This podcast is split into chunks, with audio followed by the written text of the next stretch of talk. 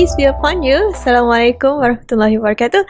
Uh, welcome to um, Al Qudwas podcast uh, volume, the podcast where we listen to Muslims and we get ourselves to think. Um, my name is Hanisa. I'm very excited to talk to my speaker today, um, and I'll let her introduce herself. Oh, I didn't tell you to, to prepare. Just go ahead. okay. Hi everyone. Um, I'm Yasmin uh, Wong. Um, I'm a Chinese convert. okay. Um, as um, I'm okay. This is my first time sharing. okay. Basically, um, I work as a nurse. Currently, I'm part timing in a government hospital. So um, and um, previously, I think uh, nursing was more like a mid career shift. Mm, so I started around mid 20s. I went back to school in poly and then got my diploma. And then after three years of working in the government hospital, and I decided to kind of make a bit of change. Mm-hmm. Mhm. Okay, I'll force you there because so today our topic, uh, our episode is called Aid Without Borders. Um, and that's the special reason why I'm inviting Yasmin today to speak to me. I first met her um, at a, the film festival. I think that was 2017, is it? I can't recall. Yeah, because I think it was either last year or the year before. No, not last year, definitely. Not last year, right? The year before. Yeah, and then um, I remember uh, I had just transitioned uh, out from pharmacy, and then I was looking into uh, humanitarian work as a career because that's always been my my lifelong dream. Still is my lifelong dream, so I'm still exploring it. And then I went to the event, and then they said, "Oh, Singaporean nurse is going to share." And this lady walks up on stage. I'm like, "Oh, wow." because like generally I I don't know whether the viewers know, but like Doctors Without Borders doesn't I would think doesn't have a lot of Singaporean staff or like volunteers. What do you think? Do you think that's true? Because I don't I don't know a lot. Like the only ones I met were you. There was a, a two doctors, Mhm. and before you, I only met um Elvin, who's the Malaysian pharmacist. Yep. Mhm, mhm. Yeah, and Yeah, then so exactly. Mm. after after the film festival where they showed like um, documentaries that uh, Doctors Without Borders filmed by themselves, which makes it way, way more real than movies. Uh, I went up to talk to Yasmin and I said, Hi, um, I don't know why I said actually. I just so I just started talking to you You're and so then enthusiastic about Oh. oh, I want to join. But how? yeah, yeah. So then after that, we just Yeah. met at different time points to Exactly, to kind of hang out and Yeah, share. Just grow from there. Yeah, friendship. Yeah. Yeah. Really so um, I guess today we'll go uh, straight into the first topic, which is I would love, love, love to hear um, your stories on your humanitarian trips. At least the ones you're comfortable to share, yeah, Mm. to people, because I think that would really give um, a view into the the field that you've worked in. Yeah, that a lot of people don't have access to. Okay. Um. You just just now you just left off at uh after three years working in a government hospital, and then you made a switch. Okay, you can go from there.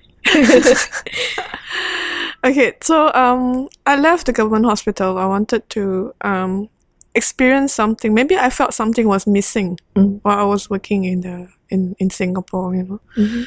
and I felt sometimes a little bit because since I joined nursing, what's the the reason why I joined nursing was I, I really felt that um there's so much a nurse can Mm. do. Yeah. Yeah. And so when I went to the ward and somehow I get a little bit lost sometimes by knowing what's going on and I get a little bit this kind of a yeah, um disappointed some things that I saw. And and so I needed some new energy. I just felt that okay, something is missing in me. Um but I think nursing is definitely an area that I, I still would like to pursue. But I don't know where I should go so when I left, I decided that I should just go for a trip, like like just go somewhere and volunteer, you know, just for the sake of doing something that yeah. So so I just chanced upon. Um, then I went to uh, Nepal because I went to meet a friend. Uh, who who's a local Nepalese and he actually set up his own school. Hmm. So and I always heard about it, but I didn't have a chance to go and visit him. So back then I said, okay, then let's make the trip down and say So to you when you were making this trip down, you quit ah? At that time, already I quit. Yeah, Oh, I already quit. so lots of free time. Let's go yeah, Nepal. to me, it's like that's it. What's Mm. next? Uh, so Mm. I, I decided to go to Nepal to meet this friend and spend some time at the school and just just help out in whatever ways I can. And also from there, I I also um further down to India. I, I also made another trip to India, which I just linked up with um someone there, uh, North India actually. So so the whole thing was like over six months. It was very nice experience. Um, basically just to be very like just to be there and to um to see what other people are doing it's like i'm i'm so i'm so proud of my friend and and knowing that he has he doesn't have a lot he doesn't like he's financially quite not not so well to do but but he's he believes in education he believes in helping people in his community who are less fortunate to to provide their kids to school. So you can s- just just by being there and watching him it's so amazing. Yeah. And and then subsequently when i went to india um north india in ladakh and over there it's i, I met a monk you know. Yeah it's interesting. I, I just wrote to him and said hey i heard you have a hospital coming up but it was in the he was, he was building the hospital it was not ready yet and uh, and he is so he has this vision that he wants to build a hospital to for his people because um, people in Ladakh uh, they live in high, high altitude, so a lot of them have heart issues, heart problems, and due to their lifestyle and diet. So so for but for them to travel all the way down to see a heart specialist in New Delhi is like so costly. So he knew that it's he that, that that's why he decided okay i'm going to build a hospital there for my people you know. He's a monk but he's so so inspirational. And he he went out he speak to a lot of people he networked he raised money and and then and now and now the hospital was ready. It was a beautiful place. So when i was there i also get to meet uh, the local retired doctors. There was two retired doctors basically helping him out in the hospital. So uh, it was not fully functional but they did like run uh, like a clinic a day or two in a week so uh, one of them is a, um, a gynecologist. Yeah. So she was a retired lady, but she was so amazing. One of the, in fact, she was one of the most, yeah, inspirational lady that I met. When I saw the way she treat her patients, um, the how how professional she is and how how much she love what she's doing it's just um yeah it's just such a big contrast and i think back you know i'm like oh this doctor is so nice. She's like a motherly figure. Like a lot of patients they just i mean they just come by to check on them because they are like pregnant right? This is like just a routine check. And they will come by and they come all the way from new delhi. You know they fly all the way there just to see her face.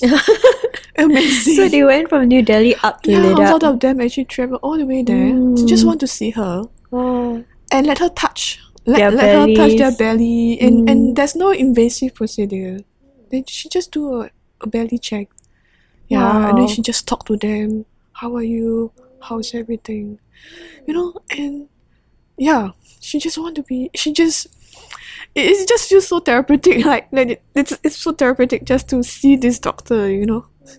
And um and you will see like a whole lot of them all long queue waiting outside the room. All all pushing in like when's my turn? When's my turn? And then the clinic opens like twice a week. yeah it's just it's just uh, one or twice a week and half a day I mean it's a full day thing but you will see a lot of women all queuing outside. Amazing and sometimes the all the staff were just wait for the clinic and wait for her to finish her consultation.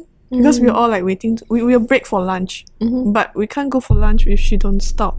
Right. so sometimes we're like really she just keep doing and doing until like so late and then she will like, oh yeah we're supposed to have lunch. Okay let's just stop and eat something. Uh, and then yeah so so she yeah she doesn't rush. She knows there has so many patients but she just spent quality time with every individual lady that just yeah that she just that's why i'm like oh my salute. It's like a world apart It's so different. Singapore. it's very different. Yeah, you, you won't have. Over here, it's all about time. Mm, 10 Mm. minutes. Okay, time's up. Mm. Next. Sometimes it- this is, I mean, this is the challenge. Challenge here, Yeah. right? but um, yeah, it's, I think it's a lot with the culture, with the mindset, Mhm. and for the for her, it's like, but that's what I'm here for. Yeah, as a doctor, isn't that what you are supposed to do? Exactly. It's just to be there for the patient when patient felt that you know they have so many concerns and they have things that they want to talk to you about. Yep. Yeah. yeah, yeah.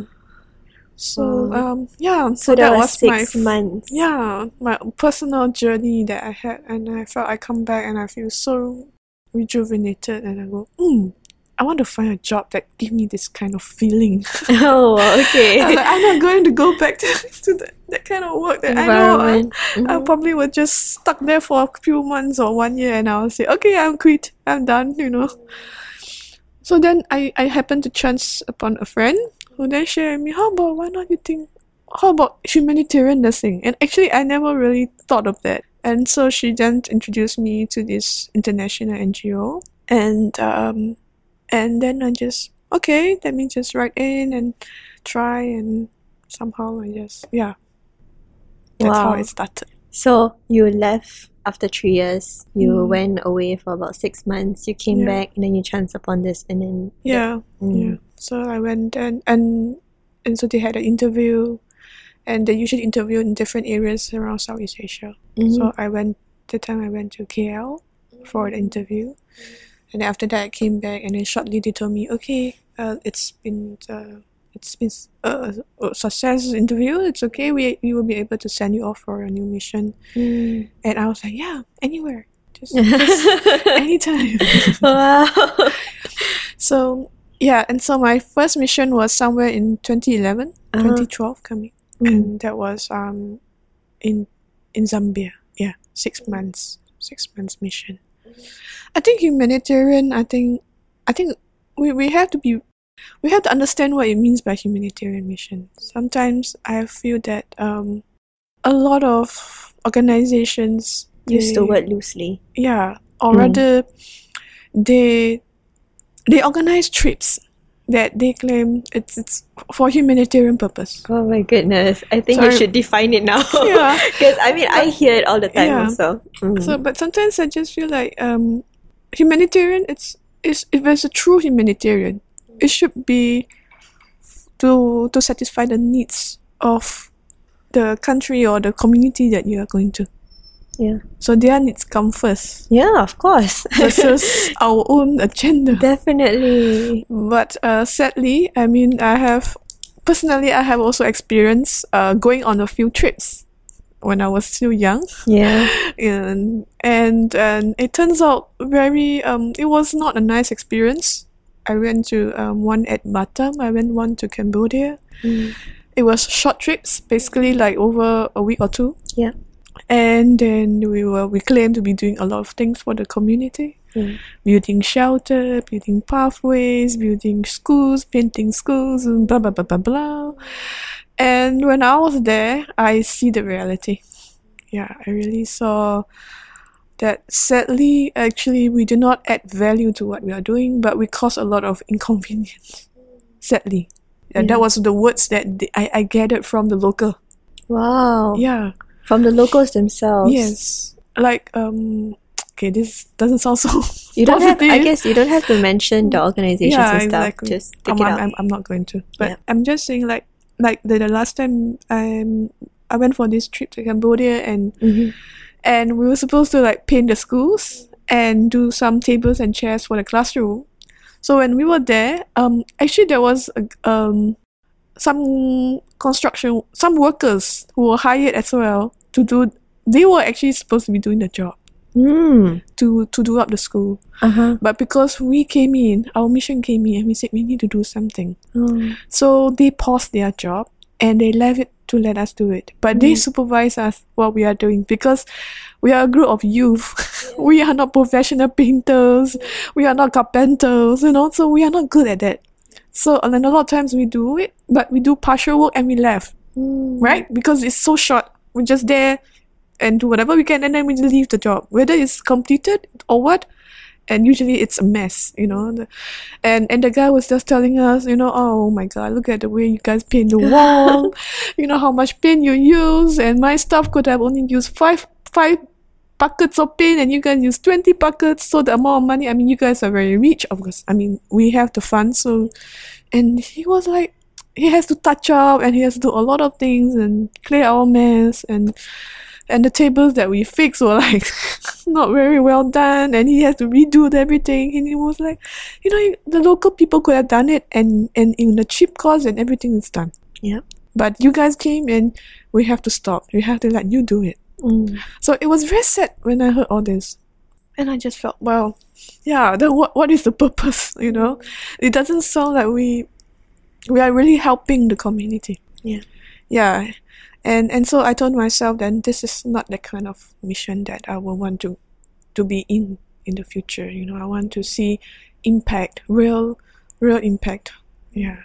So then again so so so I would say the um the humanitarian work that I went with the, the international NGO after that was um was what I truly believe when I first joined them. I truly believe that um that their work are genuine because um they do a lot of assessment.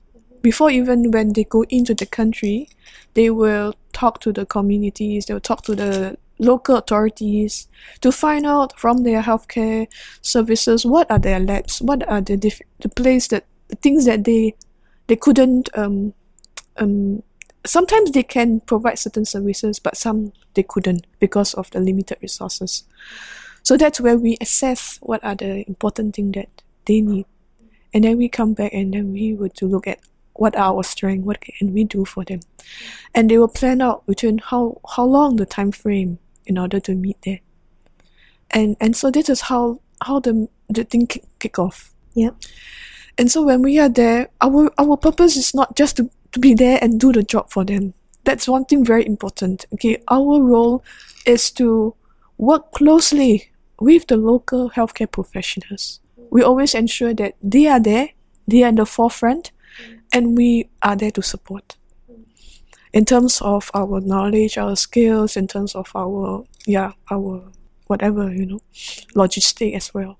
So so this is where we complement one another Mm. right?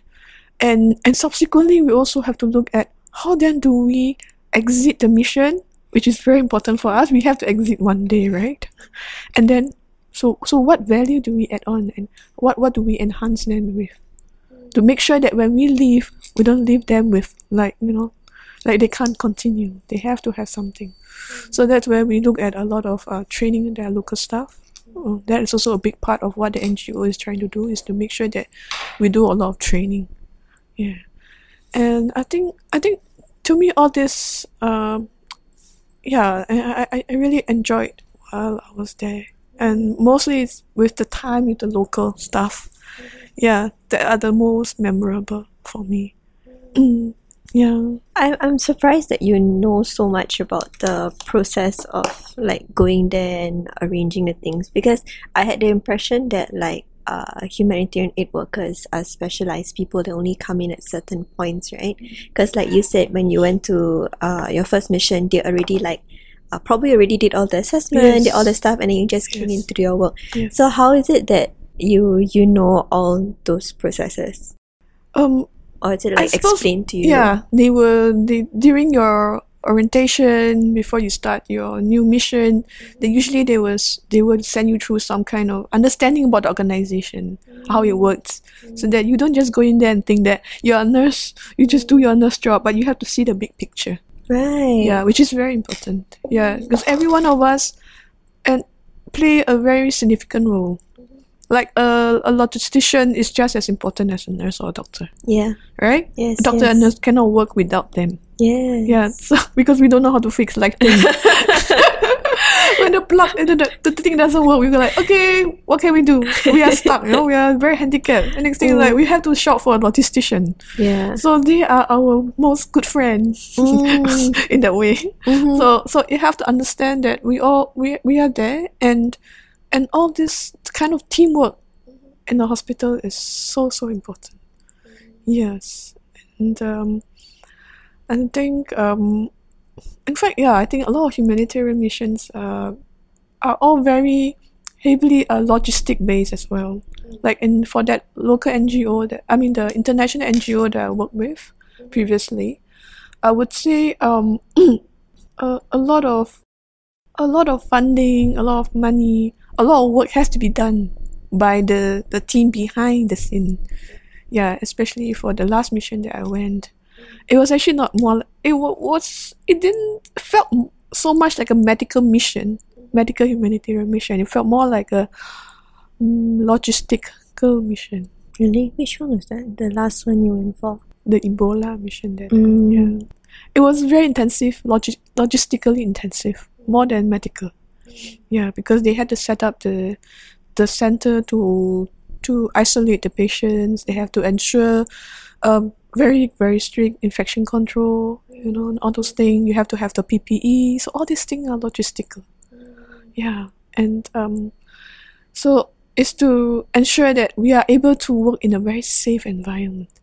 And everything has to be very safe before the doctor and nurse can step in. Yeah. So that whole thing was already set up already, you know, and a lot of work has been put in already for months. Yeah, before then, da, da, da, then the whole place get you know started. You know what I mean? So so it's yeah. So so when you're there, you felt like wow, this whole work is real. This is this is a lot of work being put in in, Yeah. in a lot of money. Actually, really, it's true. You need a lot of funding, and um yeah, and and I think it's it's such a blessing that um, the organization have a lot of supporters. I think very very um, amazing um, donors out there, yeah, who truly believe in that work. But it's it's like they just feel like okay, I, I can't be there to serve, but I can do what I can by yeah donating some funds to the to the work. So I think that that makes a lot of difference. Yeah, yeah. Now you interest me in wanting to be a logistician. Oh, really? with the with the with the pride and the admiration you express about them. But before I go into that, I want to go all the way back to when you said you first left, uh, and you decided to go for six months away, right? Mm. I always think, um, and I think this might be a thought that a lot of Singaporeans would have. Why does it have to be overseas? You know, like why does that experience have to be overseas, or why does that uh, perspective shift have to overseas? Because, like, even you said, um, you know, the overseas humanitarian trips, Mhm. quotation marks, that we all do in Yeah. short bursts, right? People always say, "Oh, because it's overseas, it's going to be better." But what what's that value? Um, there. Uh, when is it valuable there, and when is it valuable like right here? Does that make sense? I think I think yeah, I think I get your question. Actually, it is not a matter of where. Mm-hmm. Yeah, I think it's not a matter of where. And I think it's voiced back to what is your intention? Like why why do you want to what is it that you want to learn at the end of your trip? Yeah. So it can be in Singapore that you're doing something. Yep. And for a group of community that you are serving. Mm-hmm. um, it's just at the end of the day is what what exactly is it that you want to learn from this? This experience that you have? Mm. yeah. So for me like um for the overseas trip for me was to really get to witness and to see for myself because then in singapore we we are quite enclosed right? I mean we Yeah. are very safe comfortable kind of um, environment. Mm. so when you're overseas, you see the reality of how people are living Mm. in a more the other extreme part of the world, right? People who will be always stressed with like, oh, um, how should I go? Oh, oh, oh, oh how how am I going to to to bring rice to my family today? You know, these are the questions they ask every day.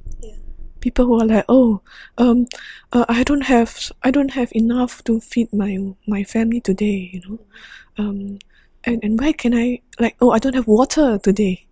And questions like that. That do we think about that every day? No, we here. don't. So for us, it's not a question of our basic needs anymore. We are always thinking of something that it's more of the the other First, first world other problems. personal problem exactly. but for them, it's the reality. It's about feeding their stomach, about uh just survival needs, the basic needs in life. Yeah. So you see them struggle, the real struggles, and um you you start to and when you start to witness all this, yeah you it will make you start to understand that what we have, what we have in us, and how should we look upon ourselves. Yeah. Like when I come back, I always felt very like so blessed, you know what I mean? Like, and I come back, I look around, oh, I want to eat something. I just walk out from my house. There's 7 Eleven, there's food court, there's supermarket, everywhere. You don't need to think much about it. Just think of what you want. Nah. Like, Yeah, yeah, "Hey, today want to eat what? Nah? Right. right? Store to go, you know? It's not about where to find food, right?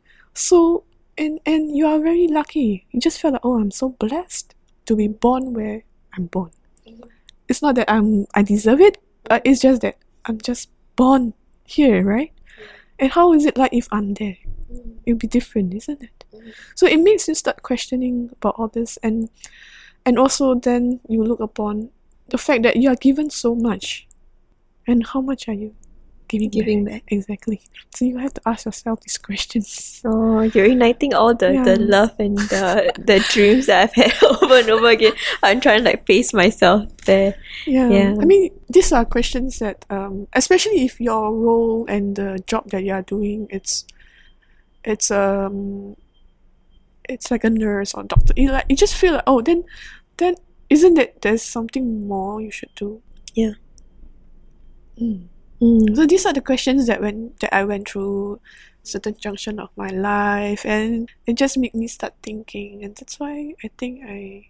That's how I actually make that move to yeah to experience that. Yeah.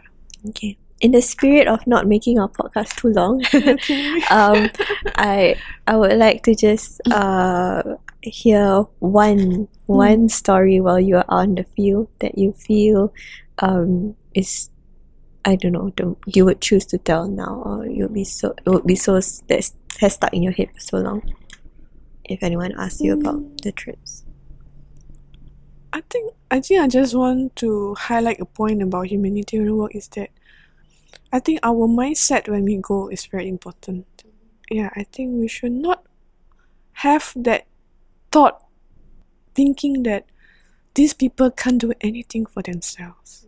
They are the so called Helpless. helpless soul People. there Mm. and you are there to save them. You shouldn't have that mindset. And so that when you go in there, you will see that you're on par with them. Even whatever you do, or even though if they might come to you and and show their vulnerability, but you you will not you will not treat them as if like yeah yeah I, I have more and I can I'm better in that sense. Yeah, you treat them equal. And you will see that they they have they they will start to have the they will see their own strength and their own pride in what they are doing as well. I think this is what we should go in with that kind of attitude and and and kind of a, mm, yeah mindset so that and and when you are helping them also called helping Yeah. Then you you start to see that there's so much they can do for themselves. Yeah there's so much. And you will see that actually you're not doing much. You start realizing oh okay like okay what what exactly am i doing here? Like like like in the the yeah the work that you are doing actually it's it's not such a great thing. It's just that but but being there with them by being there with them makes them feel that you and them we are very we are very similar in any in every way you know like we just feel that this is we are all so close as much as I belong to that part of the little island far away and they don't even know where Singapore is of course. but but when I'm there, they, I want them to feel that I'm like part of them. That is what I want them to feel. I don't want them to see me as the Singaporean nurse from there, you know, coming here to teach us or to tell something. No, I always tell them when I'm here, I'm like one of you guys. Don't treat me special, you know. Or I'm here. Whatever you know, I know. Whatever you don't know, I also might not know. Yeah. So I might be able to do something, but then um we can all work together and I think that is the best way. Yeah. And and we share knowledge and we help one another. Yeah. And so they treat you as as equal, you know, like they know they know that you are doing your best and a lot of times they are very appreciative. I think that is something which is for me is my takeaway. like a lot of the local staff, especially. Um, the relationship that you build up with them is amazing. It's something that I always remember. Mm. Yeah, yeah. Right. I, I love what you said about being um seeing them as on par and as equals.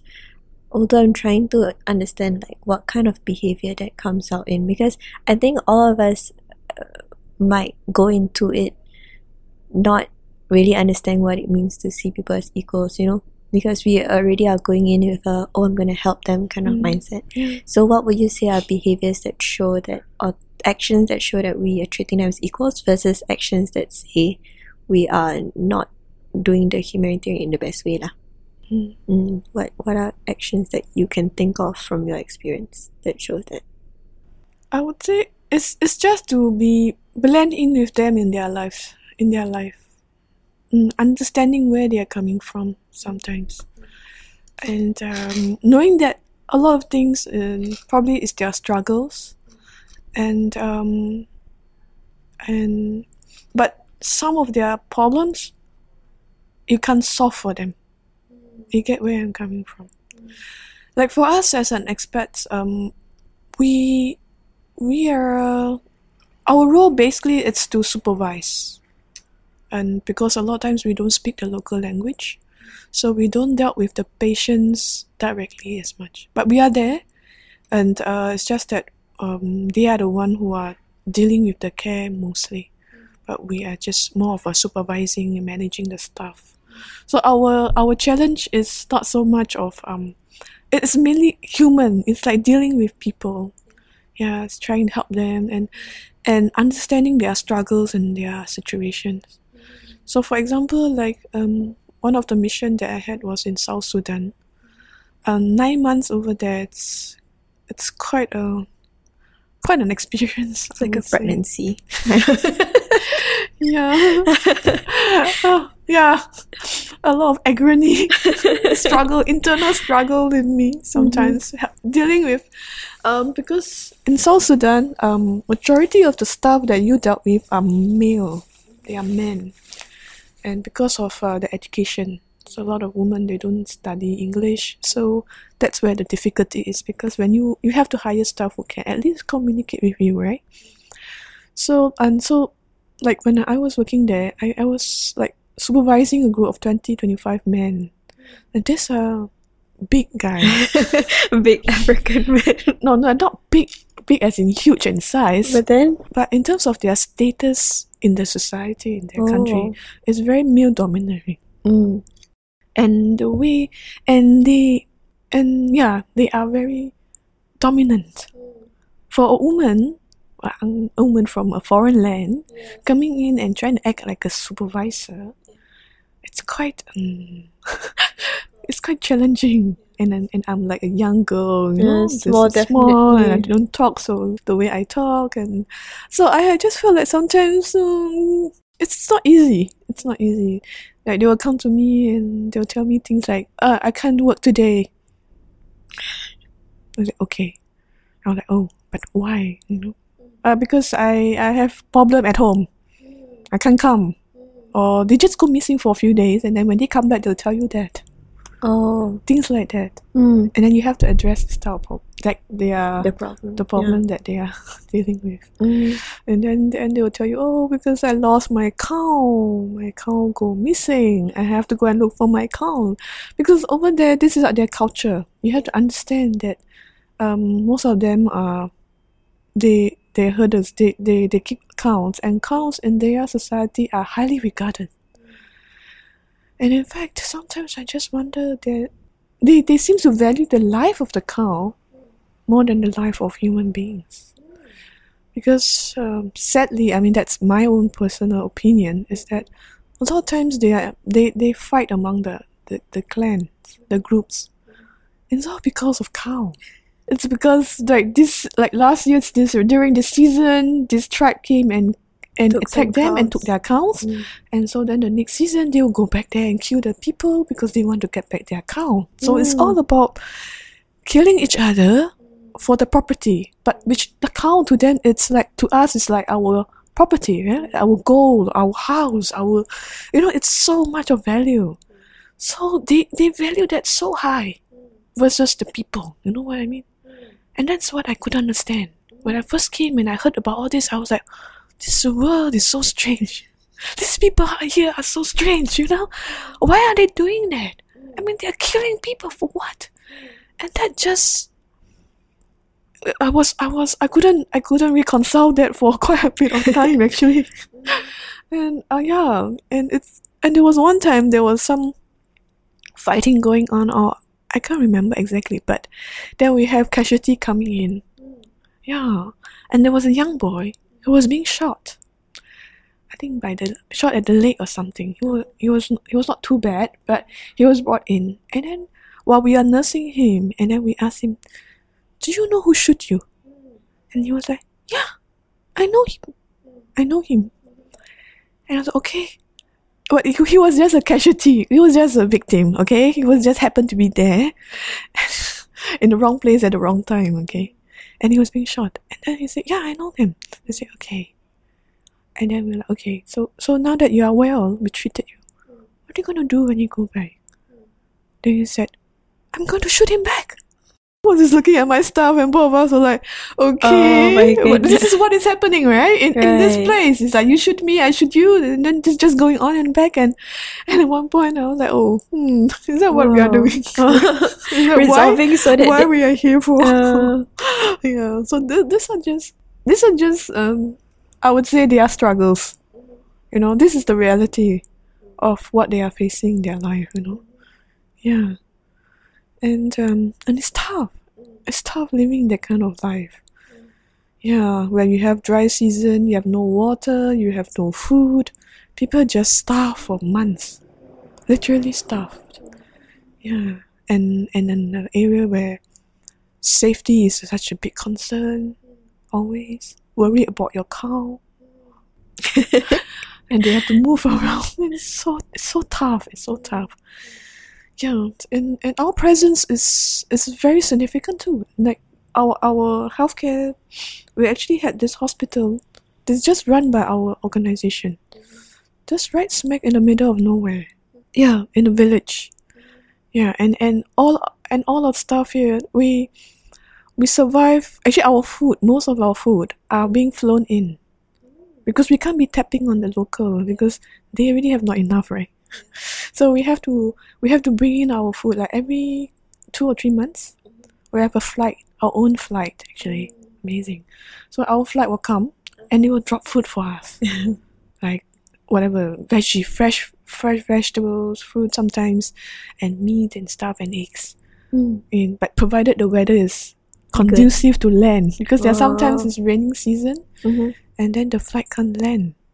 And then it's it's it's, it's horror it's horror for the staff then we survive in a lot of canned food those during those season we we have like stock out our our our our our our kitchen with a lot of a lot of canned foods as if you walk in the supermarket the shelves Choose there- there's like whole roll of sardines and cans and beans and stuff. So this this is how we survive as well.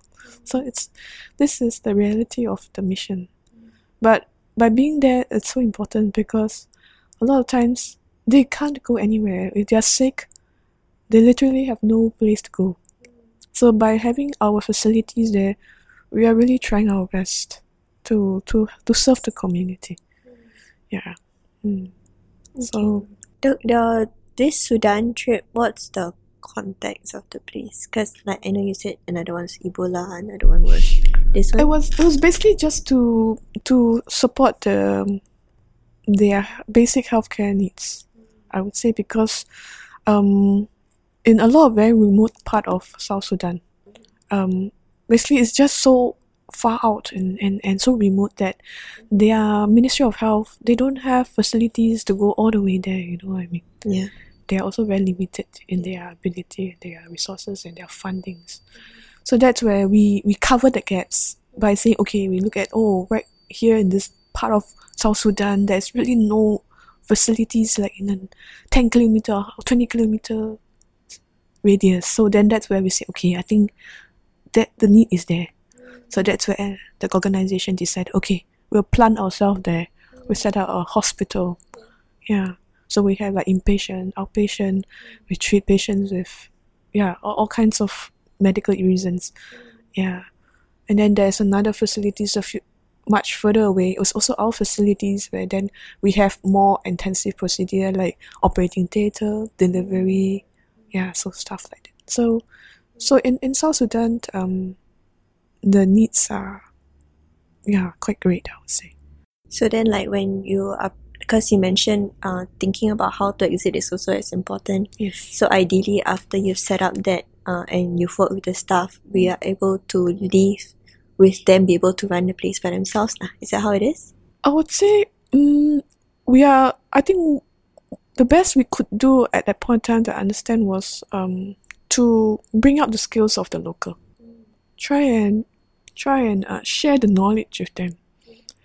And um, but other than that, in terms of funding and the, the logistical aspect, I think that's also quite challenging for them. Yeah, to to run to run an hospital on their own. Yeah, I, I think that's why um, the organization has been there for very very very long.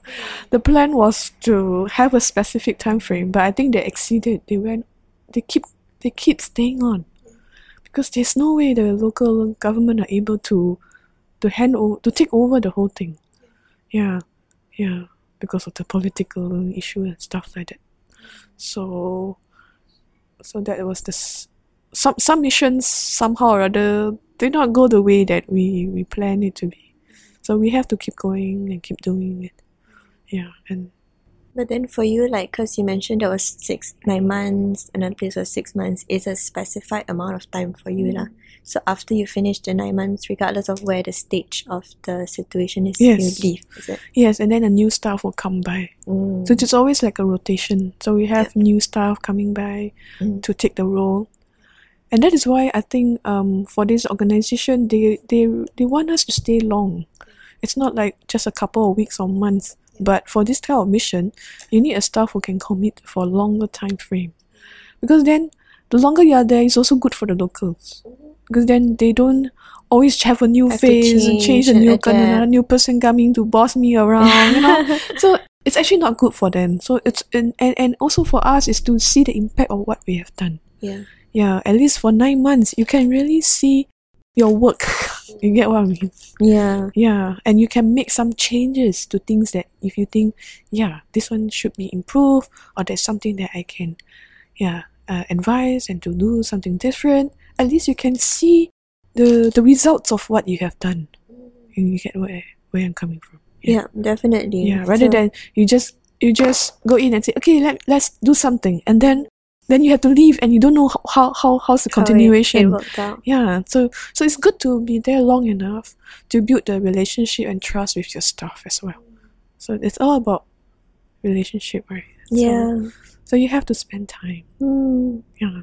so valuable. In fact, like um, that six months, nine months thing. I think when I first started talking to humanitarians working on it, like the first person, Alvin, right, he Mhm. was telling me you have to be prepared Yes. to be away from everything in life because that mission just takes very long, and it's it's a significant um sp- time lah definitely. Because i mean if we are working here in singapore you have work-life balance relatively right? I mean depends on what your work-life balance is lah. But you can always see your family you can always Exactly. um and then Alvin was saying I remember he said he had to miss birthdays and and weddings of friends. And when he came back he's like oh they're on a different world.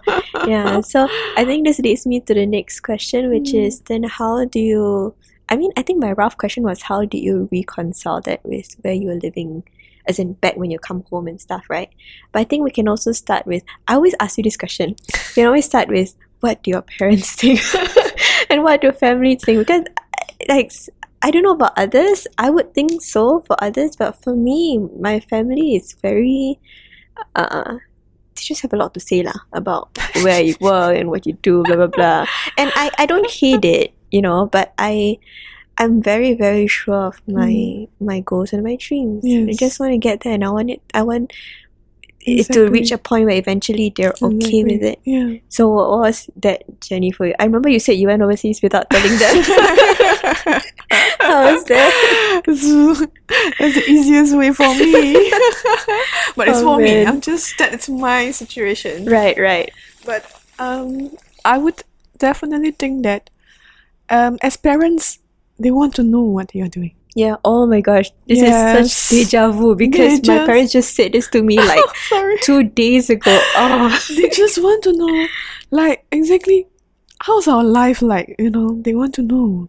They are concerned. It's just out of their love and concern. So every time when people ask me about this, I'll just tell them, just be frank with them. You know, tell them why you want to go on this mission. What is it about this mission? I mean, don't feed them too much, lah. and then you feed them out, you know. So you feed them accordingly, you know, Uh-huh. to the what you think it's important for them to know, so that they understand why is it that for you to go is so important. You know, Mm. like they see, they hear you, like how how much this this being there and doing this matters to you, how much you love to do that. So I think when they understand that, Mm. they will, they will, they will let you go. Oh, I just a that dream. they they will let you go because they know that you go, you will come back. It's just an experience that you need at your because and it's so important for you. In at that point of your life, you know what I mean. It's not that I'm going there and that's it. You know, I'm abandoning the whole family. I'm sick of this life here in Singapore.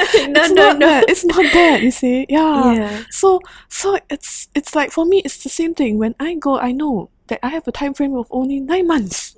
Nine months. And I tell myself, what impact am I supposed to do? Right? So when I went there, at the start to the end, I always tell myself, so nine months I set these goals. After nine months, I have to check back. Have I achieved what I did? Am I there? You know, sometimes these are these are the things that I think um we we have to be very clear. We have to be clear. We are not there forever. Right? Yeah. So when we went in, it's the same thing. When I go in there, yeah, it's a lot of adjustment, a lot of inconvenient, a lot of new things to learn. By the time I say hello, but it's only nine months lah. Like this is even if you think that you're gonna eat this type of food, like, oh, I miss my mom cooking. Yes, but come on, nine months later, when you're there, you appreciate your mom more. You know. So when you're here, enjoy and and and and learn those moments. Be there for the people.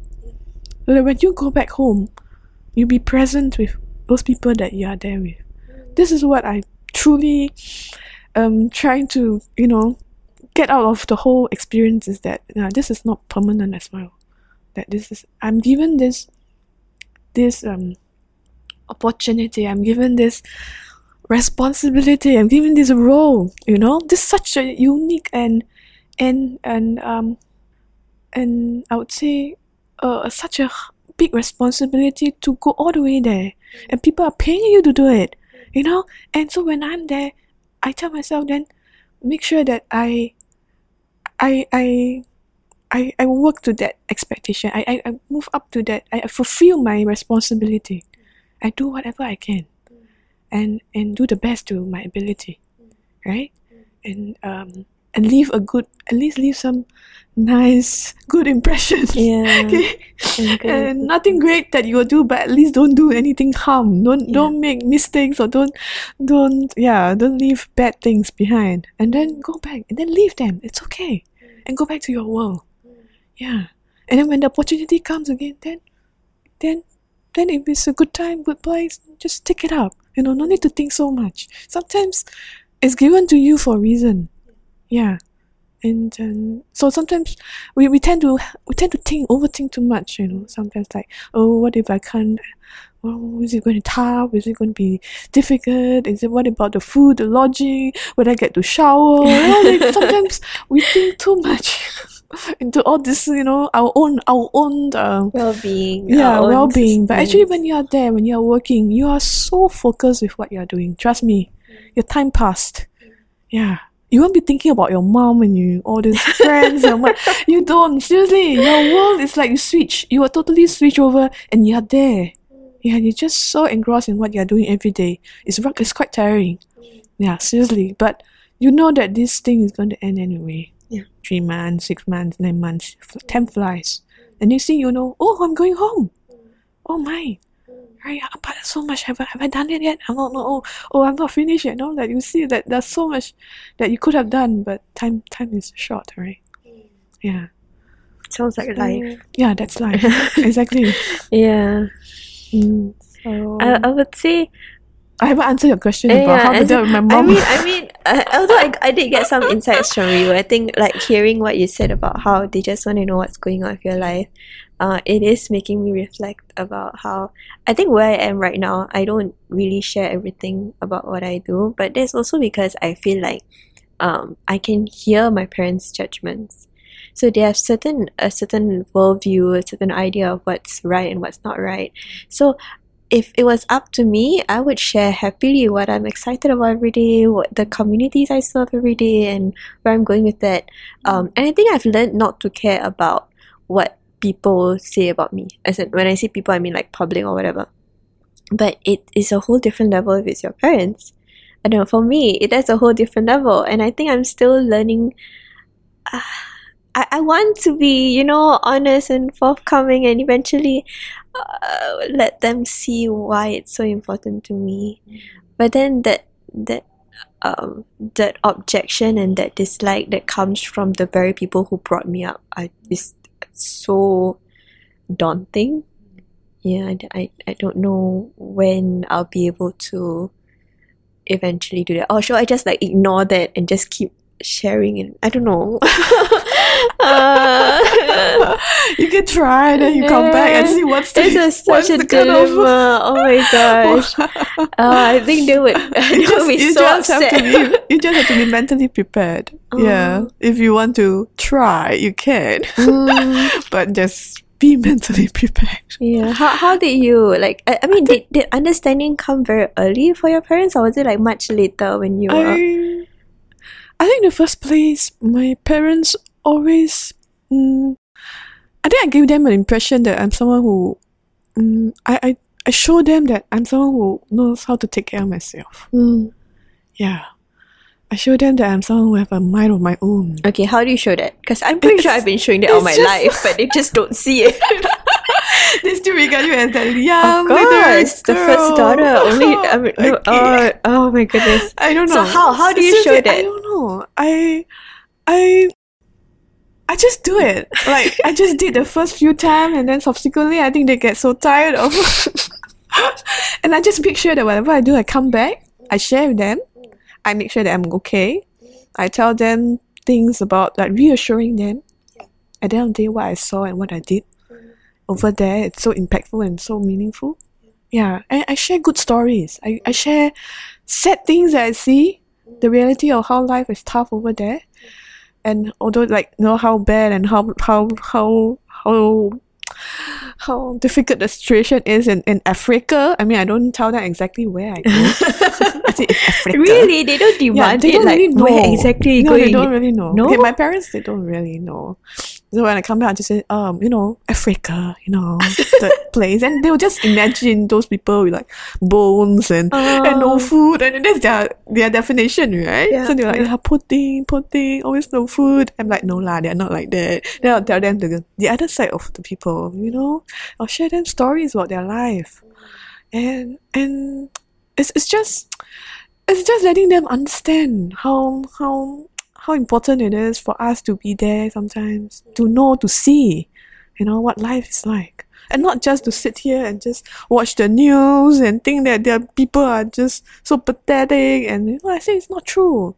It's not true. Sometimes we we we tends to we we we don't know. We need to see. We need to understand better. So you share with them after you come back, ah. yes. But then Yeah. lah. before that, before that I don't do anything. I have nothing to say. Oh I would God. just um actually a first mission. I think I didn't really tell them. I just told them that I'm going away for some work. oh, Yeah. And they're like, oh, okay, Okay. really? Yeah. And then, oh, and they where don't you ask you like, oh, where are you working? Where you? Uh, Ah, I told them I'm going to Hong Kong. After that, I'm going somewhere in, you know, in uh, Holland. oh and then I, I just mentioned places like that. But I did go Uh huh. for a short training. Right, right, right. Or like makes usually- sense, right? Yeah, usually before we go to the mission, uh, Mm. we have to go to the country that is um running the mission. Yeah. So usually, let's say the South Sudan mission is run by Holland um, side, then the Holland uh, the, the the the office will need to see me first. Yeah. To orientate me about the mission, Mm-mm. and after that, then I will fly into the mission place. So Mm. that's how things start. So so I just tell them, okay, I'm going to very comfortable place, you know, very good place, and then then that's it. Then- the story then ends. yeah. Oh my then when I came back, goodness. then I tell them, Oh, yeah, actually, I spent more time somewhere else, and it was amazing. I just share with them. But then, like, you can't contact them when you're there, can you? I or you can't. usually they will allow you to um to have like when you first arrive, you can Mm. get a phone call home. Yeah. Just to report back. Yep. And then subsequently, if you need to, then uh, you can. Um, some missions they have internet. Yeah. So every day you can just talk to your loved ones. Mm. Skype. So we have staff who Skype every night. You know, after work, everybody's just Skyping, Skyping. okay, so it's fine. Yeah, it's Mm. not like you are totally lost. And but some missions a little bit more challenging. Yeah. Like in South Sudan, sometimes there is network, but it's not guaranteed that it's there every day. Mm. Mm. There's no power, then it's too bad. You know what I mean, right? Mm. Yeah. So so these are things that, but yeah, it's fine. It's not like you are totally like Cut off. cut off from the world. You know, it's not true. Mm. It's not true. So I do t- keep in touch usually with my sister Mm. because my sis know everything about Oh. about me. She's the only one.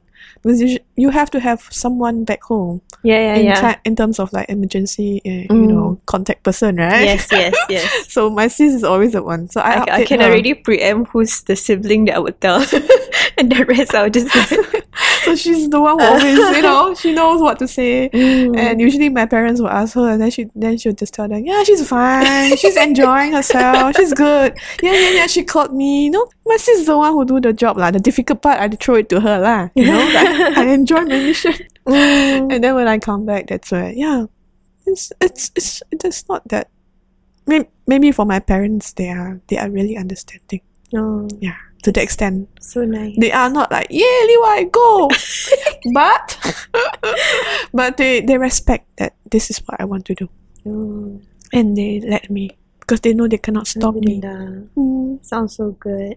Some some of the things that you also mentioned when we met uh, a few times were you were telling me uh, you have to be prepared about financial situations and stuff like that. Uh, I think for me, my uh, that's always my parents' voice at the back of my head. You know, where's your. CPF?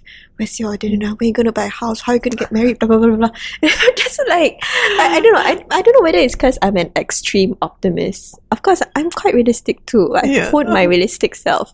But then, like I, I, uh, with the goal in mind and my values and the purpose that I want to serve, I feel like everything else is not something you have to be stressed about. You know. But then, like, how how do you do that? Like, I'm I'm I'm sure the MSF doesn't pay that much, does it?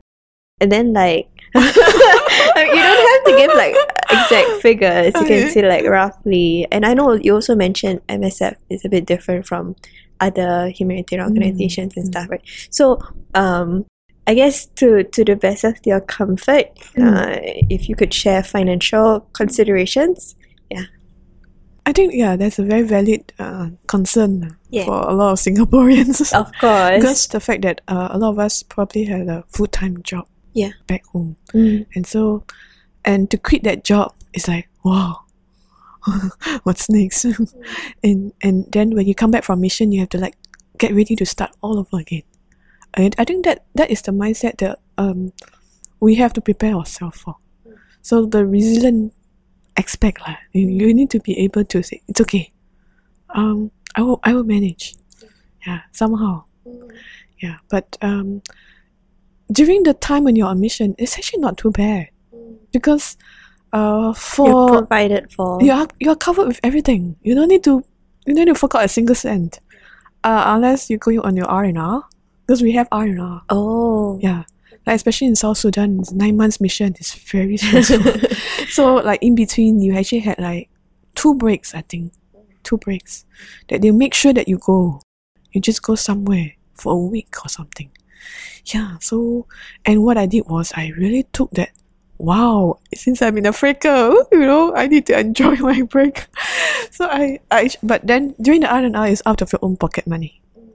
So whatever you have worked for three months, you get some kind of allowance that they they put it into your bank, and then so during the holiday, I'll just draw out the thing and I'll just spend it. That's just me. and then yeah, so usually at the end of the mission, when you come back home, you probably have a little bit because you didn't spend, right? Yeah, and then you will survive on that for a while while you're trying to see what's next, right? Uh-huh. yeah, that's how that's how it is. So you don't do like financial planning, like oh, 10 years down the road, I have this amount and stuff. Cause like that's that's what I'm doing.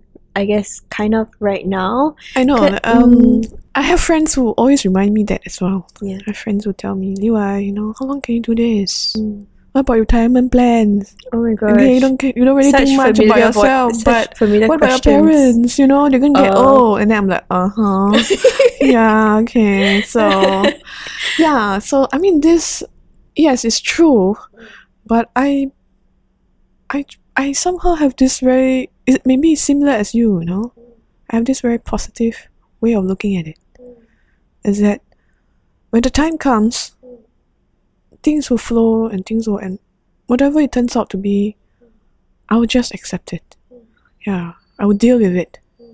Yes, I, I really don't know what will happen tomorrow. Yeah, and um, I can plan a lot of things.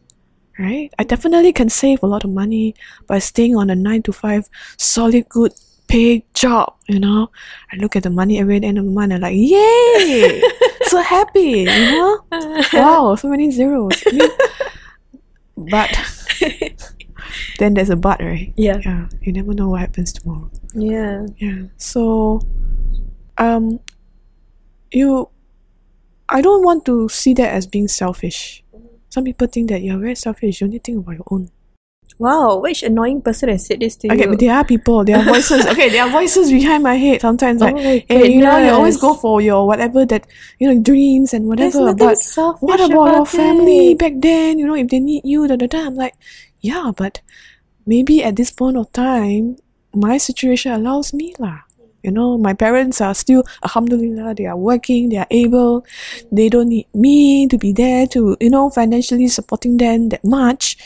Um, so I, I take that this this is the blessing that I have and I can go and do this to serve other people. Yeah. Other People further who relatives, my it. family, Uh, but they yeah, are further, you know. To me these are also family, right? So I can able to do that. Yeah. Why not?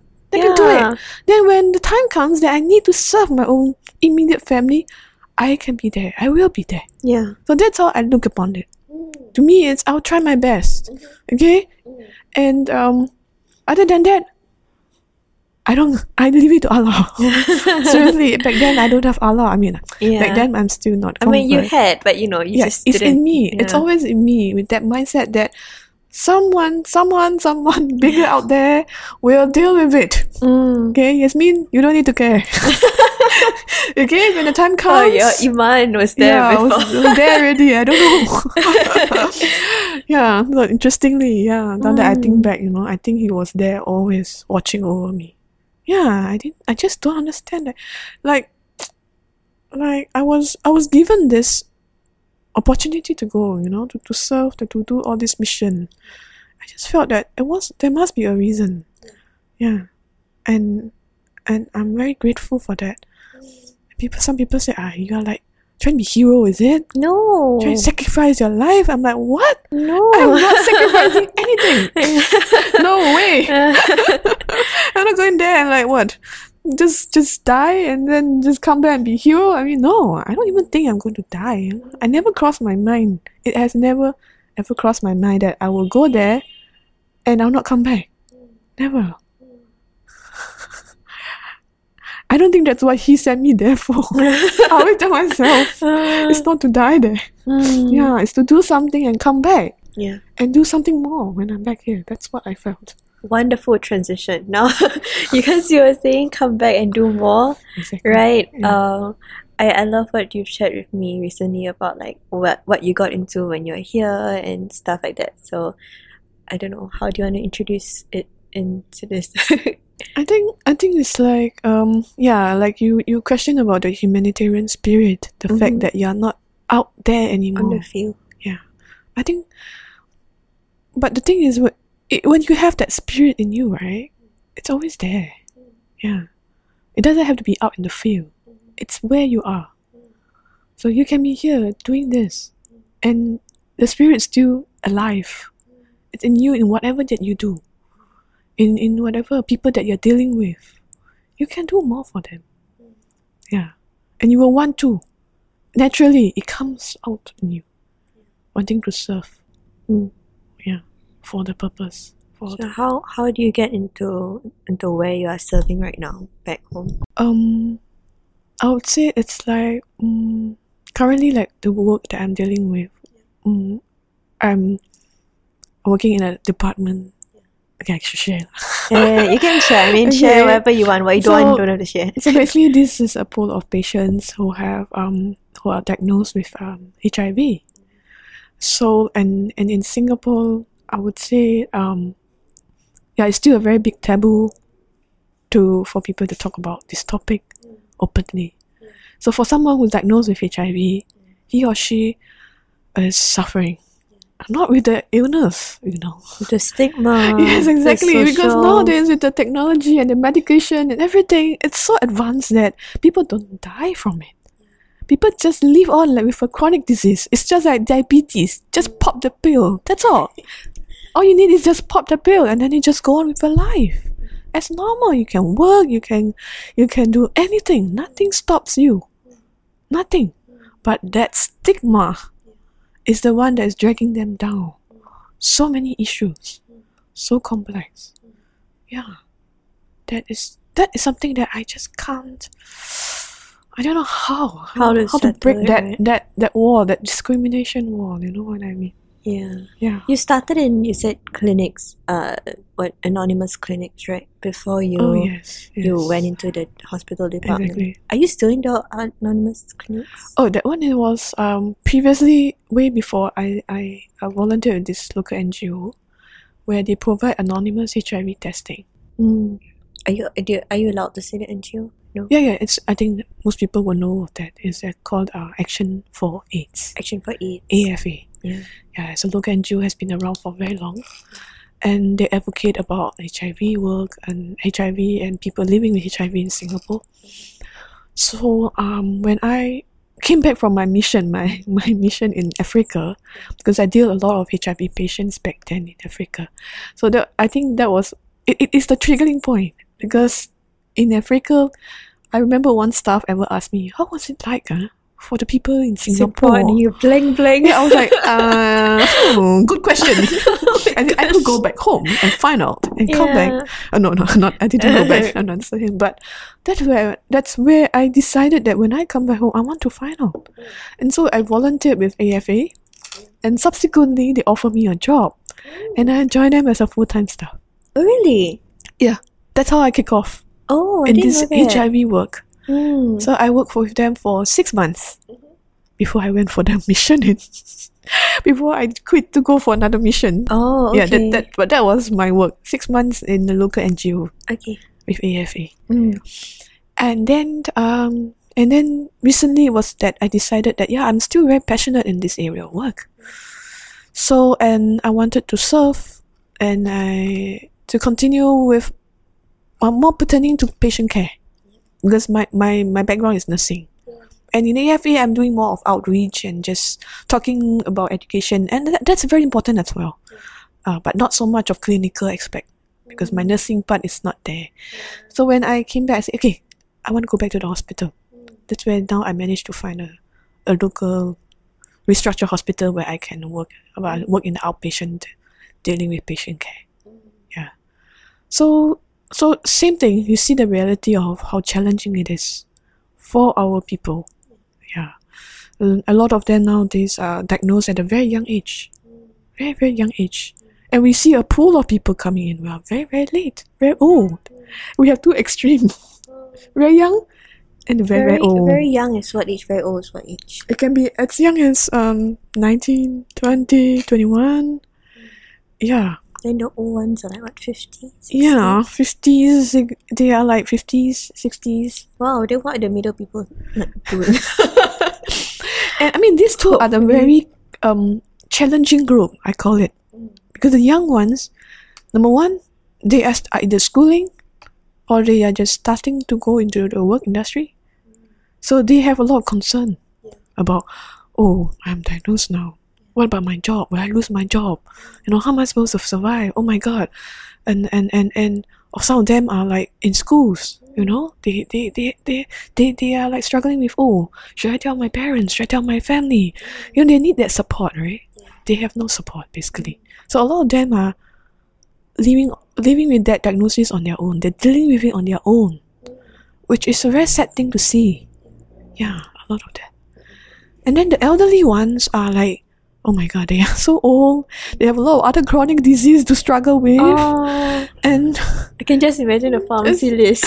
yeah, seen. oh my god. Oh my god, just always a You horror. that, yeah, I mean, like the whole list, you know, like every elderly and on top of prescription. that, you have this HIV drug, and then on top of that, there's so many Oh, complications. with, uh, then we have to talk about oh this drug. side oh, effects. you know, my God, you can't take this drug. Okay, let's change this drug. Then you have to a lot of things, you know.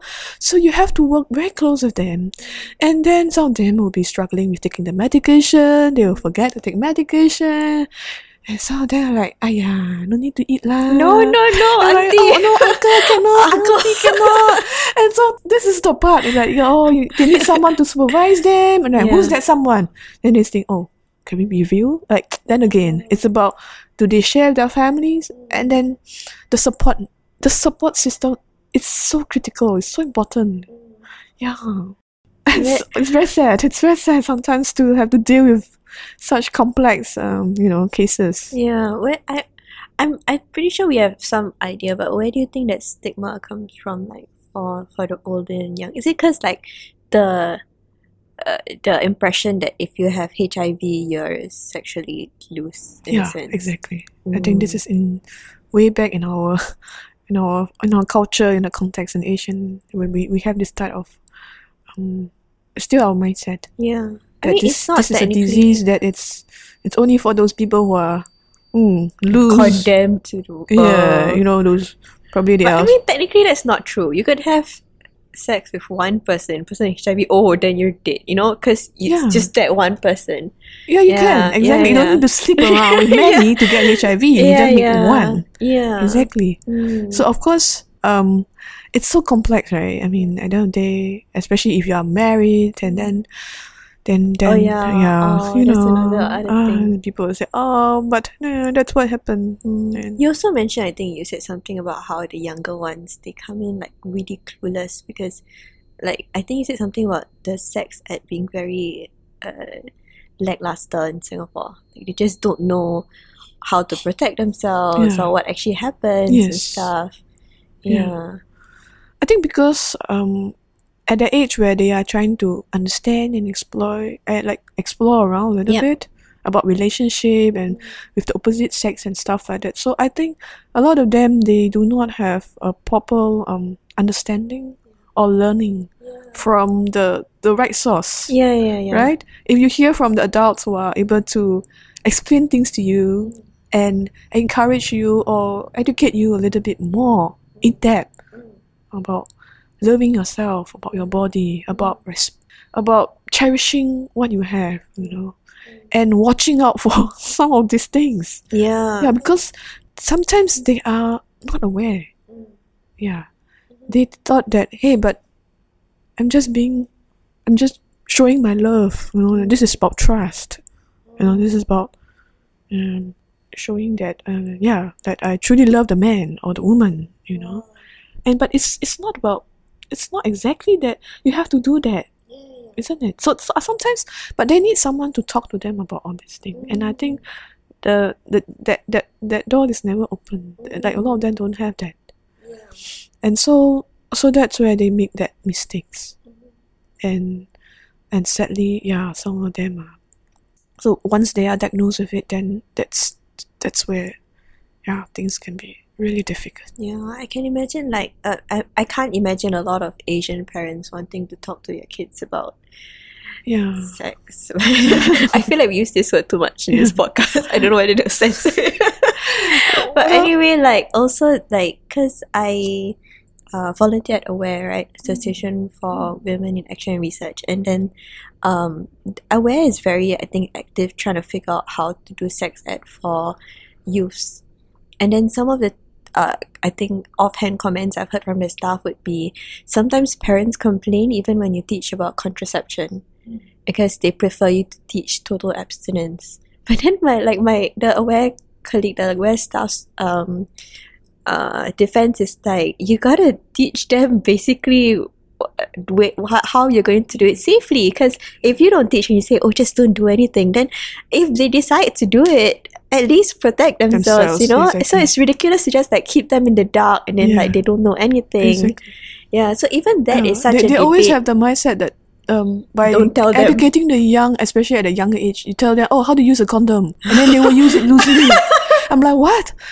But, but, statistically, I think in, in a lot of countries where they start this type of education at a very, very young age, Oh. you don't see that kind of No, no, no. results. Yeah, no, you don't see them like high, uh, what's that, adolescent pregnancy rate or what? No. no No, you don't. You don't get that. In fact, in fact, that, that but that is how we interpret. you know, mindset, our mindset of thinking by knowing it, you, You will will do do it. what? what? yeah that's a very No, so even even then like there's a debate. I, I would think I don't know. I don't claim to know because I'm not very involved in MOE schools and stuff but I would think that then sex ed is so difficult in the schools because of all these different opinions.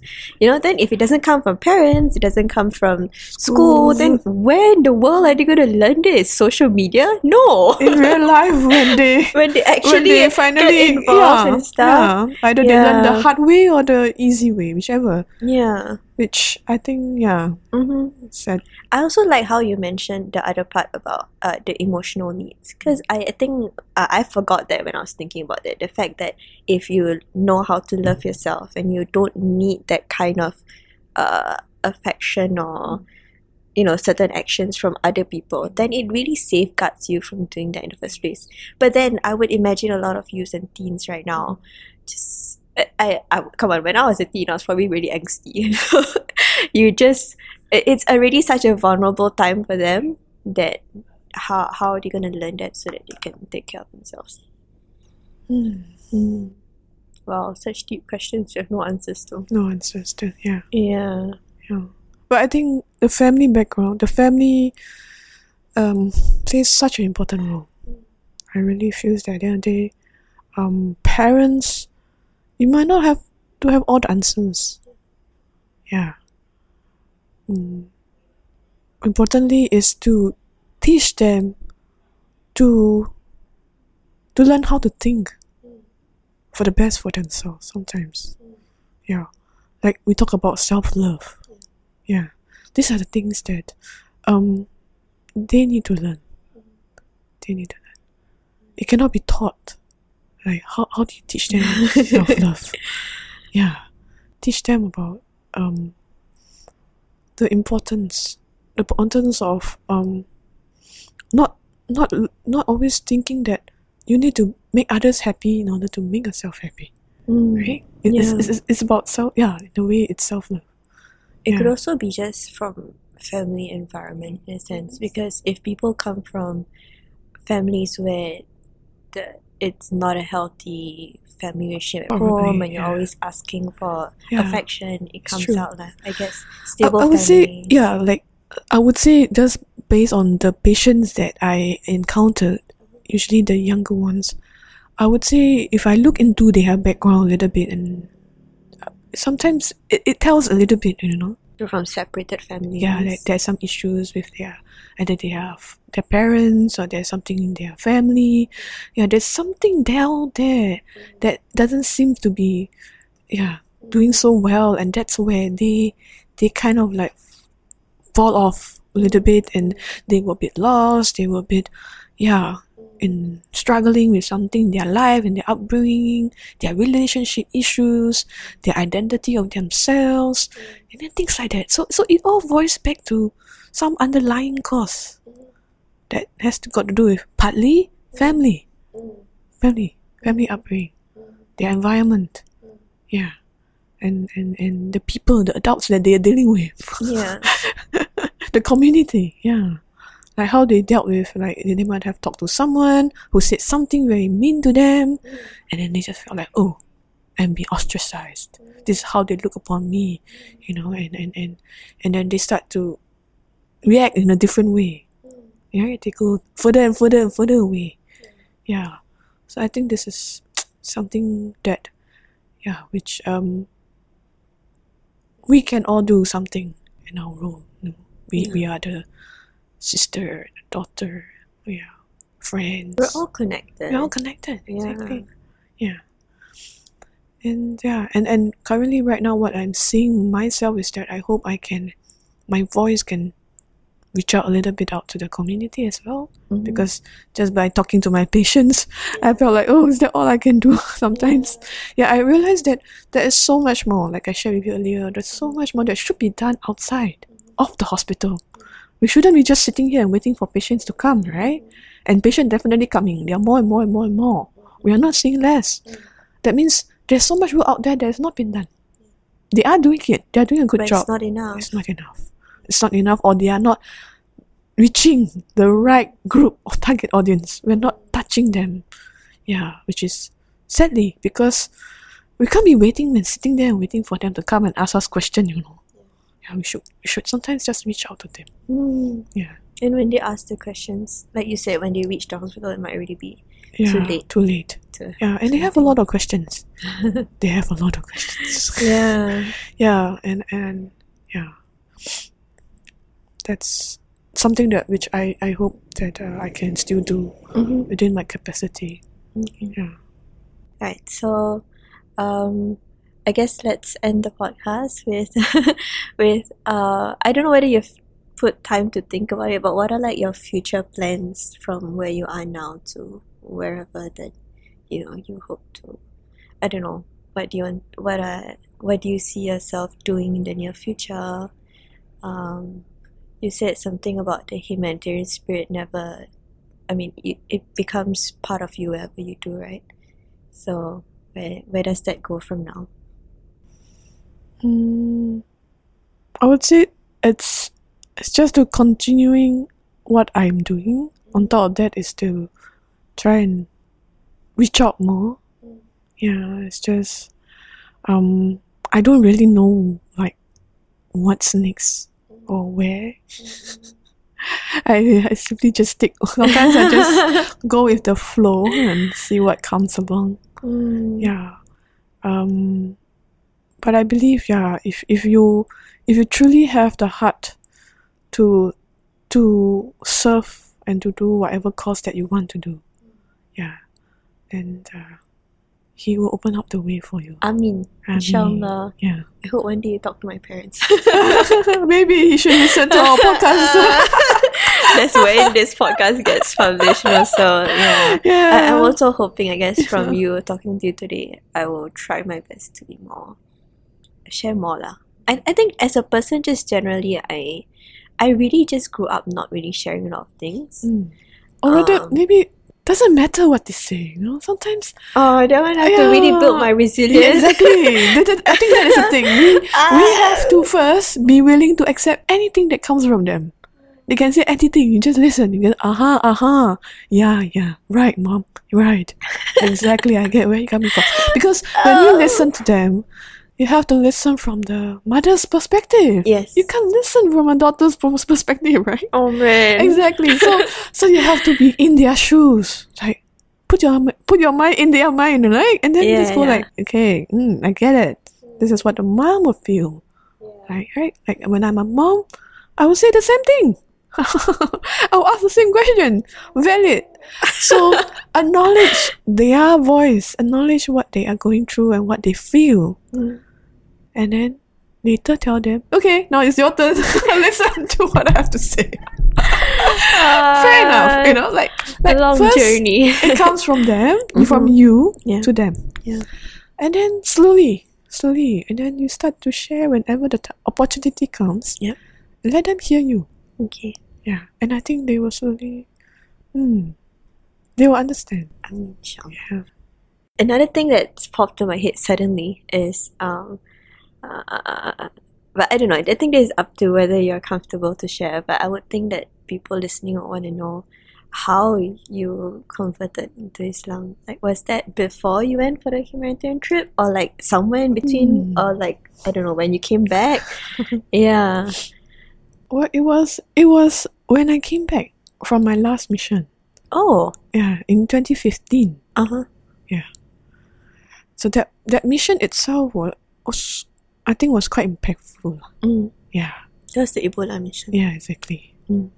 Because um, like I said, you know, I went there having this very f- strong feeling that I was there for a reason. Oh. like, hmm, somehow. Why? Because I was just trying. I was just asking them, hey, you know, do you guys need um Singaporean nurse to go all the way there to do this job? I'm like, because I was just thinking, I don't think they need anyone from Singapore, right? I mean, mm. they need people, but there are so many people there, and I'm so far, you mm. know, and and and so I was just wondering, you know, because but at that point of time, I know the organization are very tight. They are very tight because the outbreak has been stretching for so long, yeah. and a lot of staff are very very stretched. Yeah. So when they keep asking, like they were just saying, "Oh, we need, we need people, we need people." I'm like, "You you need people, and you need me." I'm like, "But I have no experience with Ebola." Yeah, I yeah. have totally nothing. I'm like, I, I have no experience whatsoever, not even during SARS time, nothing. And I said, Do you need someone like me? And they were like, Yeah, why not? Come. I was shocked when they said yes. At that point, I was like, Really? I haven't really think clearly if I'm going. so, so, so when I, yeah, then I'm like, Okay. And then at, at what that point, actually, I kind of hesitated for a moment. Like, am I really going? Yeah, there was a hesitation. Well, usually you don't hesitate, Yeah, right? Usually you're just like, let's go. let's go. but when they said yes, sure, why not? And Mm. they actually gave me a mission. And because I, I haven't quit my job with AFA.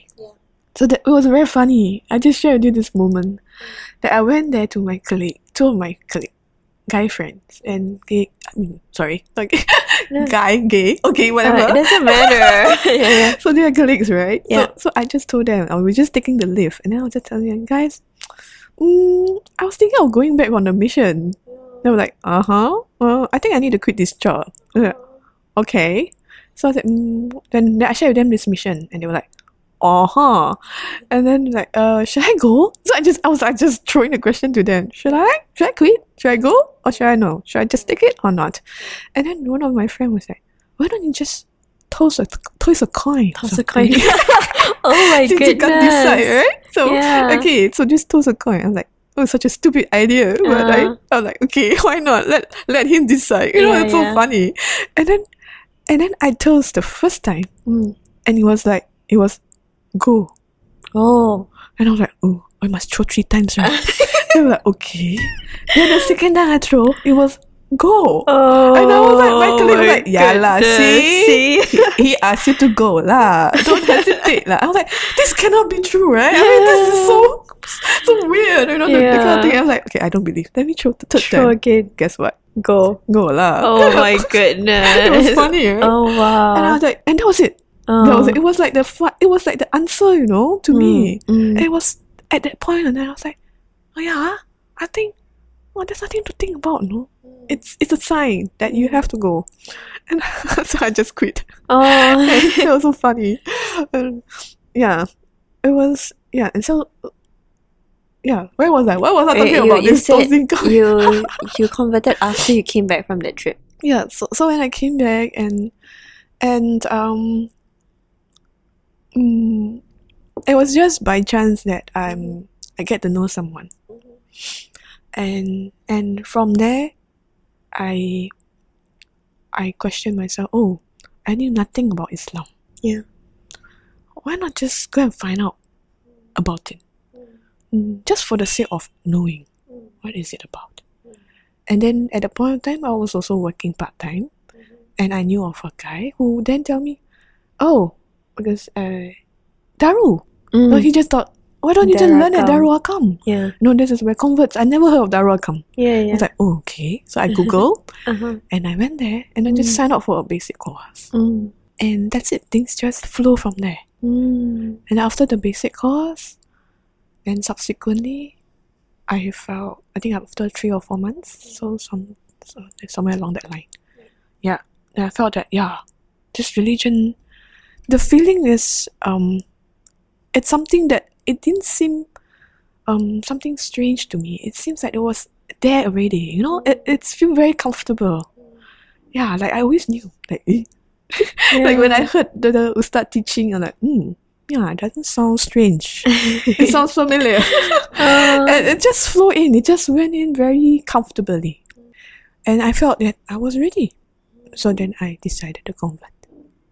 Yeah, in 2017. February 2017. now it's two two years, Two years. Yeah. six months. Yeah. Yeah. I convert. Wow. So Alhamdulillah. I was uh, till now I'm very grateful uh, for being where I am for and and and after I convert right, it was strangely that I look back upon my life, upon all my experience, Mm. And I just felt like, oh, I think he was there all the while. Yeah. it was very strange. Like like actually when I look I, I saw some of my pictures that I took uh, like I went back to my Google picture right, uh, way back in 2015 and stuff. I saw I saw like a verse of Quranic verse or somewhere something about Islamic and I was like I didn't remember what reading this. Oh. Like someone must have sent me this or I must have chanced upon this reading that makes a lot of sense and I have like saved this picture. You know, I mean like some verses that Seriously? is, is, is, is Islamic. And I was like, ooh, this is strange. Yeah. This is very strange. Yeah, yeah. But that means all these things and words have been like coming to me. Yeah. That but I didn't knew. I didn't knew that. Yeah, it was very strange. Mm. Do you remember what verse it was? No. I can't recall, but I, I, I saw a few. I saw Oh, a there was few. a few. Yeah, a few. A few verses. Mm. Yeah. Wow. And it was dated 2015. So like, it has to be 2015, right? And like, I downloaded it. I downloaded this or like did, did a screenshot of it. Yeah, it was just amazing. Mm. And when I and it was funny and and after I convert I met a few of my Muslim friends. And I remember one guy who saw me in a mosque. I have not kept in touch with him for so long. And when he first saw me, he was he said something to me and I got shocked. What did he say? He said he knew it all along. oh, It's like- Why? Why did he say strange. that? Yeah, he said that. You know what, Levi? That- Back then, I was known as Levi. Yeah, and yeah. he's like, Levi, when I saw you, I do you remember I said this to you last time? I said, I said something like, I kind of felt knew that you will convert and be a Muslim. You'll be a Muslim one day. Mm. I just, I was like, ooh. I didn't, I didn't recall that. And he said, yeah, I remember that I, I had this feeling that you will convert to Islam one day. Because he said, because I was a, I was a seeker. That was- Seeker. Yeah, I was a seeker. Oh, He said, because he knew I was a seeker. oh, that's nice. That was something that I just felt, oh, strange Yeah. when I heard it. Yeah. But I think, yeah, I think there was a lot of people along the way who probably have brought me to where I am today. Yeah. Even my parents, I think, you know, like, they are not, they are not, they are Chinese, they are the typical Chinese, you know, family, and, and, and they are from the Buddhist kind of culture. They are not practicing type, but the more of the just in terms of the cultural aspect, I think. But the way the values and some of the things that they taught me since young, mm, like, like just respectful, like doing nice, being nice to people, and being charitable and things like that, you know. And then these are some of the things that they do, and I think I've been watching, right? I mean, you, you, you, you learn what you see, right? Especially in your parents. So I think they they have they have crafted that part of me, you know. Don't you think so? I, I you, think so too. That you see yourself yeah, about yeah. what, what you saw whenever, in your parents. Whenever we argue, I'm like, come on, it's because you're like that. That's why I'm like this. exactly. and even like the humanitarian spirit that I have, I sincerely believe it's from the way I they they have that spirit. It's just in different channels. Exactly. Yeah. Exactly. So Mm. this is it's the same thing. When my mom now tells me, "Don't go Africa anymore, lah." Why? Why does she say that Yeah. yeah, yeah, yeah. She said, enough lah. I think you have done enough for the African people. Ah. now you don't need to go anymore. I said, yeah lah. Don't said, go Africa lah, go no need, elsewhere. I said, yeah, no need, no need Africa. But I can go somewhere here.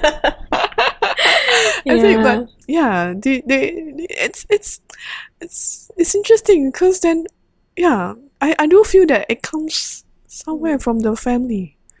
Yeah, how, how I was being brought up. Yeah, it didn't just Pop out of nowhere. pop out of nowhere. exactly. Yeah. Yeah. yeah.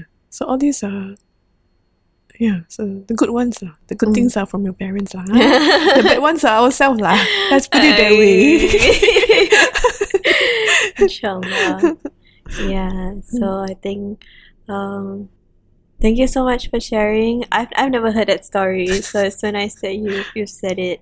Um and I think just like how you said you felt like Islam was inside you all along and it, I feel like there's a nice parallel. I don't know why you notice it.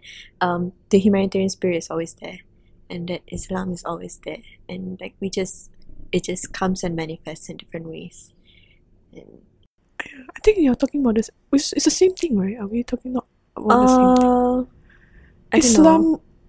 As because I, I never actually set out the podcast to talk about your conversion. It just popped into my Mm. But then, like, when you were mentioning, like, the humanitarian spirit is always there, even if you are overseas and locally, then when you started talking about your conversion and how you said, actually, it's actually very familiar and normal inside of you. I just saw that that similarity. I don't know what to make of it right now. It's just there.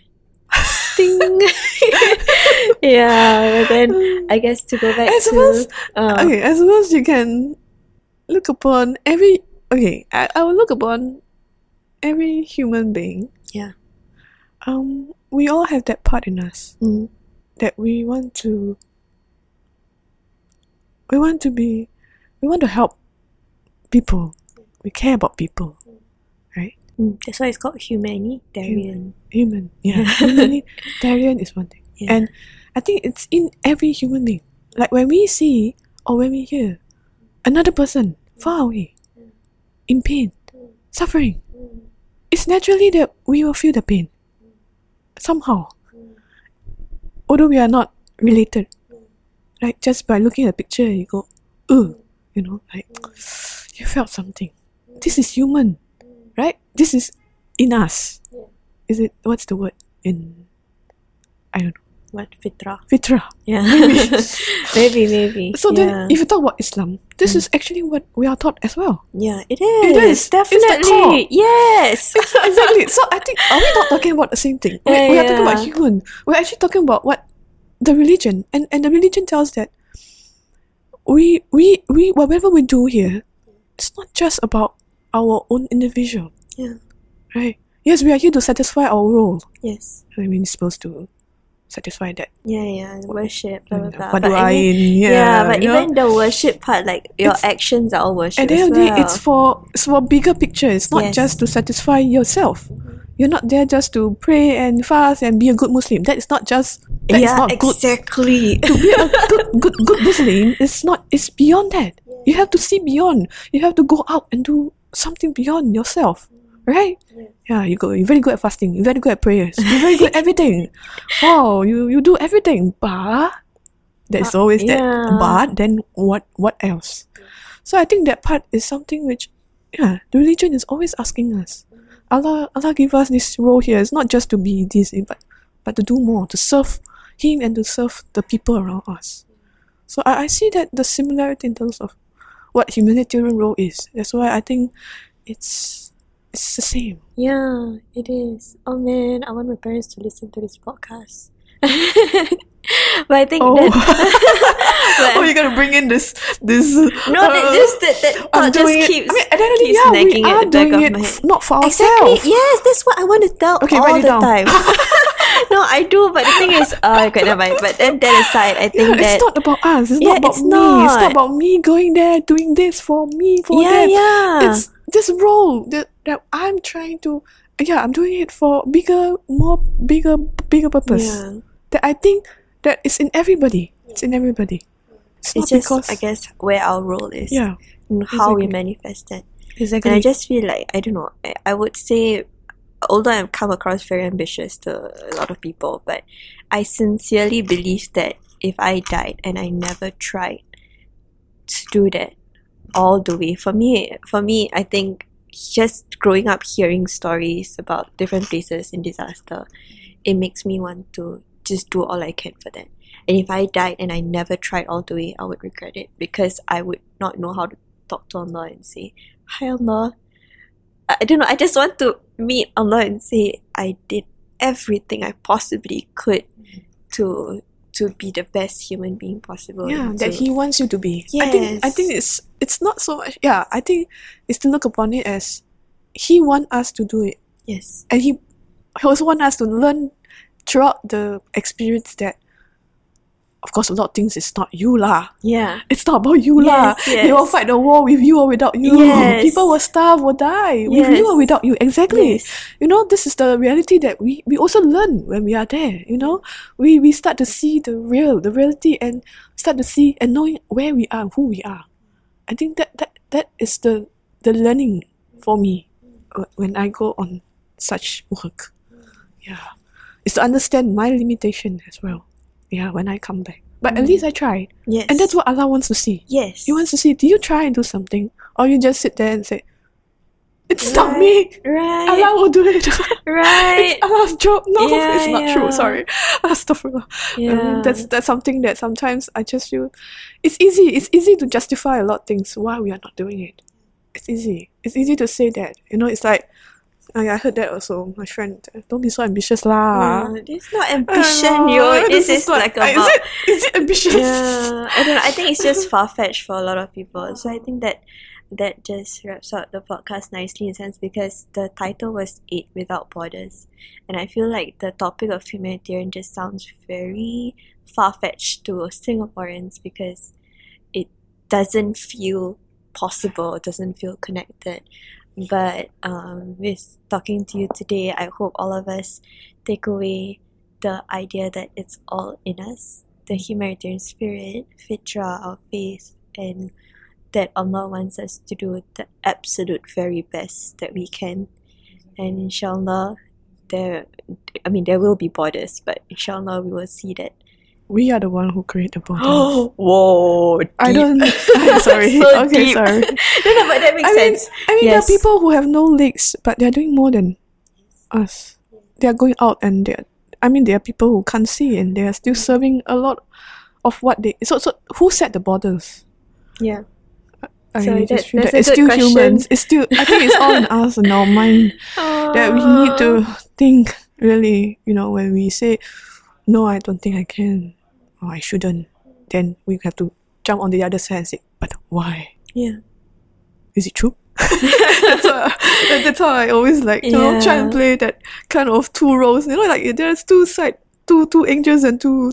They, they Yes, play the voice in you, right? So you try and like, yeah, Yeah, Just and question inshallah, I think if we trust our fitra and we trust our inner self and we trust Allah, um, there will be course. No borders, inshallah. Okay, so Inshallah. um, do you have any last things to say before we end the podcast? Oh my god, how long do we run? oh, okay. but I'm it's very grateful. I mean, thankful for the this session. I think um, I believe we all have our own personal life experience. Of course, uh, this is my experience, and you have your own journey and your own struggles or challenge. Let's put it that way. Yeah. But um, it's yours. Yeah, and um, you never know how how things will turn out. Yeah, but uh, as long as we we continue to believe in what we do. Yeah, don't limit yourself. Um, believe that um, there is a lot more out there. Yeah, as long as you don't you don't stop trying. I believe in that as well. Um, All right, so we'll end the podcast. Thank, Thank you so much, Yasmin, for coming down to Thank talk to us, talk to me. thank you so We'll much for inviting way more. me. Yeah, and then Yeah. I guess for all our listeners, I hope you took out nice things from this podcast. Um, if you have uh, any further questions, you can direct it to Akudwa and they'll somehow get to us, hopefully. So that was Yasmin and I'm Hanisa. Um, and also look out for more of our volume podcast episodes, inshallah. Uh, we'll see you next time. Uh, peace be upon all of you. Assalamualaikum warahmatullahi wabarakatuh. Waalaikumsalam. yeah, and